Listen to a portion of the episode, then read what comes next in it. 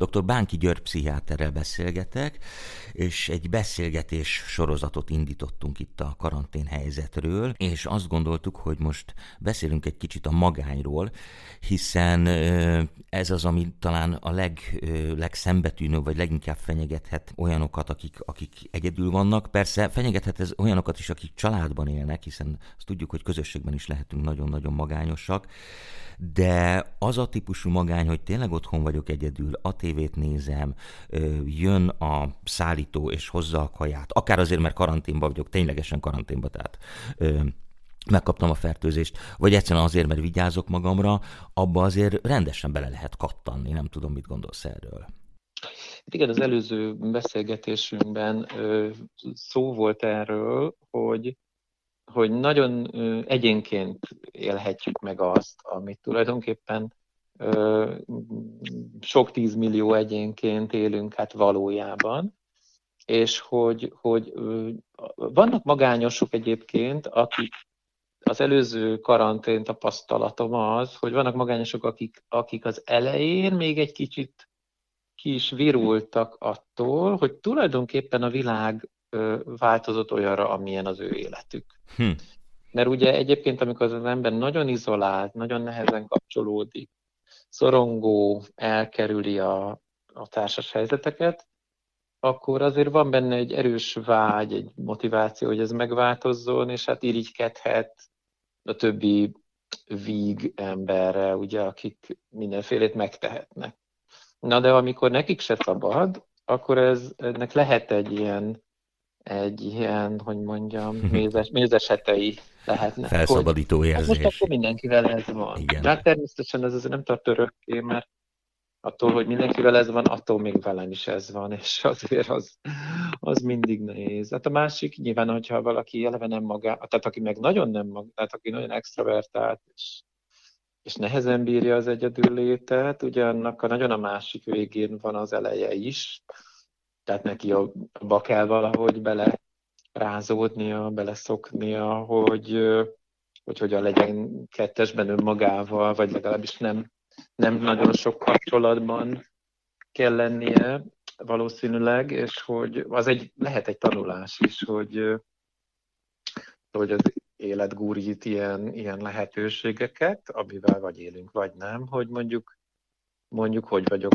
önmagammal, mit, mit tudok kezdeni azzal, eléggé barátságos viszonyban vagyok-e magammal, vagy mindig futni kell magam elől hm. valahová. Hát ugye a többség az ugye a kettő között van valahol, és de hát ez a nagyon extrém, nagyon kifeszített helyzet, hogy beszéltünk már róla. Tehát, hogy az a rengeteg feladat és, és szerep rugalmas váltásait igénylő működésmód, ami van, hogy otthon kell lennünk szülőnek, partnernek, barátnak, munkaerőnek, stb.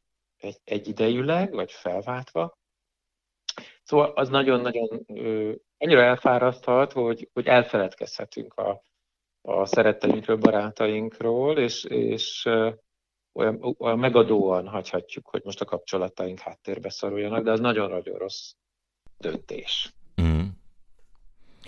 És um, hogy milyen, mit lehet, tehát amikor valaki hirtelen arra kényszerül, kényszerül hogy, hogy tényleg otthon kell lennie két hetet, nem mehet ki, és még ellenőrzik is, hogy, hogy otthon van, akkor azon túl, hogy, hogy mondjuk szenvedettől a, a helyzettől, mi az, amivel könnyíteni lehet a, a bezártság érzeten. Tehát én azt gondolom, hogy tényleg a, a, az ember hajlamos néha egy ilyen egészen klaustrofóbikus hangulatba kerülni, és azért ezzel, ezzel valamit csinálni kell. Hát most így, így egy kicsit most magamat gondolom végig így hirtelen, és arra gondolok, hogy én nagyon nehezen adom, tehát nagyon nehezen adom meg magam olyasminek, hogy én most beteg vagyok, és most nem mehetek dolgozni, vagy nem csinálhatom, amit szoktam.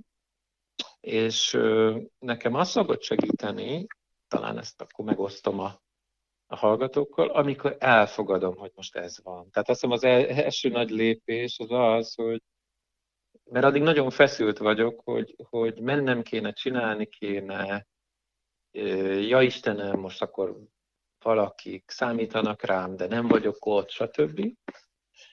És hát ilyen feszültségkeltő nyomasztó valami, és akkor, akkor nálam az, akkor tudok így belelazulni, akár meg egy hülyé hangzik, hogy belelazulni, de tényleg így mondom, egy, egy mondjuk egy vírusos betegségbe is, hogyha végső soron elfogadom, hogy hát most akkor, hát akkor most ez van. De ez minden így van, nem? Tehát minden kellemetlen, ez minden kellemetlen szituációval így van, hogy, hogy ami ellen nem tudunk mit csinálni, azt muszáj elfogadni, mert, mert nem lesz jobb enélkül. Igen, de hát tudod, esetleg lehet egy ilyen küzdős, mhm. tagadós uh-huh. időszak, mint a gyászban, vagy a egyéb nehéz helyzetekben, amikor, amikor próbálunk még úgy csinálni, mintha nem lenne, és az, az, az nagyon megfeszít, és hogyha a belépő talán abba, és az még nem az a kérdésedre a válasz, hogy hogyan oldjuk meg a magányt, ami ebből fakad, de valamibe antré oda, hogy, hogy, hogy valami megnyugvást találok abban, hogy most ez van, ez egy időszak, ezt, ezen jó is, hogyha valahogy nyugodtan magammal így végigmegyek, mert akkor tud elmúlni is, illetve hát nagyon reméljük, ugye, hogy ez így van. É, és és azt ír, mondtam neked az előző körben is, hogy hát a tanácsadásban nem vagyok nagyon jó, tehát ez nagyon egyéni. Azért is nehéz tanácsokat adni, mert vannak általános dolgok nyilván, de, de nagyon sokféleképpen tudunk megélni egy helyzetet, amikor ilyen általános tanácsadásba fut egy beszélgetés, akkor, akkor nekem a háttérben, a fejemben mindig felbukkannak az ellenpéldák, meg a nagyon különböző emberek. Persze, hát ebben teljesen igazad van. Más meg, tehát amikor mondok egy tanácsot, akkor arra XY azt mondja, hogy hát na jó, na jó, hagyjuk ezt.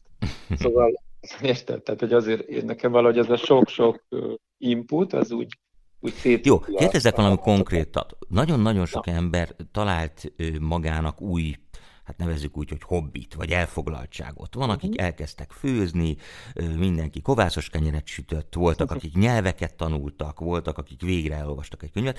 Tehát egy csomó olyan dolgot, amit eddig valamiért nem csináltak, és aztán ezt, amikor visszatért az élet, akkor ezt hirtelen abba hagyták. Jó ez? Szerinted? Vagy, vagy, ez, vagy nyilván ez is egyéni persze, de hogy, hogy egy kicsit kilépek ugye a, a ebből a szerepből egy teljesen új szerepet veszek föl, lelkes kertész leszek, mit tudom én micsoda, és aztán meg visszamegyek a gyárba hirtelen, és, és elmúlt az életemből, nem tudom, hat hét. Én úgy érzékelem, de nyilván nagyon kicsi mintából, hogy ez a mostani karanténhelyzet, ez más, mint az előző. Tehát az előzőnél azért még ott volt, hogy mondjam, az, eddi, az eddigi életünk összes élménye, és belevágtak emberek sok ilyen új dologba, de azért, azért, azért valahogy abban a reményben, hogy azért nyárra, meg egyáltalán, hát hogy ez szépen így lemegy, persze mondják, hogy az élet alapvetően meg fog változni, de hát azért csak nem fog megváltozni. Tehát, hogy ha valaki kenyeret sütött, vagy cukrász lett, vagy nem tudom, csinált valamit, vagy megtanult esperantóul, az, az, az végül is abban a tízemben csinálta, hogy oké, okay, tehát utána jön, jön, visszakapom az életemet. Tehát ez a karantén időszak, amiben most megyünk bele, szerintem egy más hangulatú dolog, mert elég keményen szembesít azzal, hogy ezek sokkal hosszabb történetek. Tehát itt már arról van szó. Ha valaki pincér volt, akkor arról van szó, hogy körülbelül négy év múlva lesz a vendéglátás olyan állapotban, mint amiben mondjuk egy évvel ezelőtt volt. Tehát egyszerűen tök másra kényszerít rá a helyzet. Tehát nem, nem azon kell elgondolkozni, hogy mivel üssem el az időt, vagy fejlesztek-e hobbikat, hanem nagyon sok embernek azon kell elgondolkozni, hogy egyáltalán mit fog csinálni, vagy, vagy, vagy hogyan tud adaptálódni ahhoz, hogy lehet, hogy az egész életét át kell szerveznie, más kell csinálnia. Szóval nem hobbi szintű kérdések vannak most szerintem sokaknál legalábbis. Tudod? Tehát, hogy Igen. ez egy nagyobb megterhelés. Igen. Gyuri, szerintem nagyon érdekes dolgokról beszélgettünk, és azt gondolom, hogy a következő beszélgetésünkben érdemes lenne azt érinteni, hogy ezt a mérhetetlen mennyiségű stresszt és problémát, amit ez a helyzet okoz, hogyan tudjuk feldolgozni, és ehhez milyen eszközöket találunk. Dr. Bánki György pszichiáterrel beszélgettem, köszönöm szépen, hogy itt voltál. Én is köszönöm.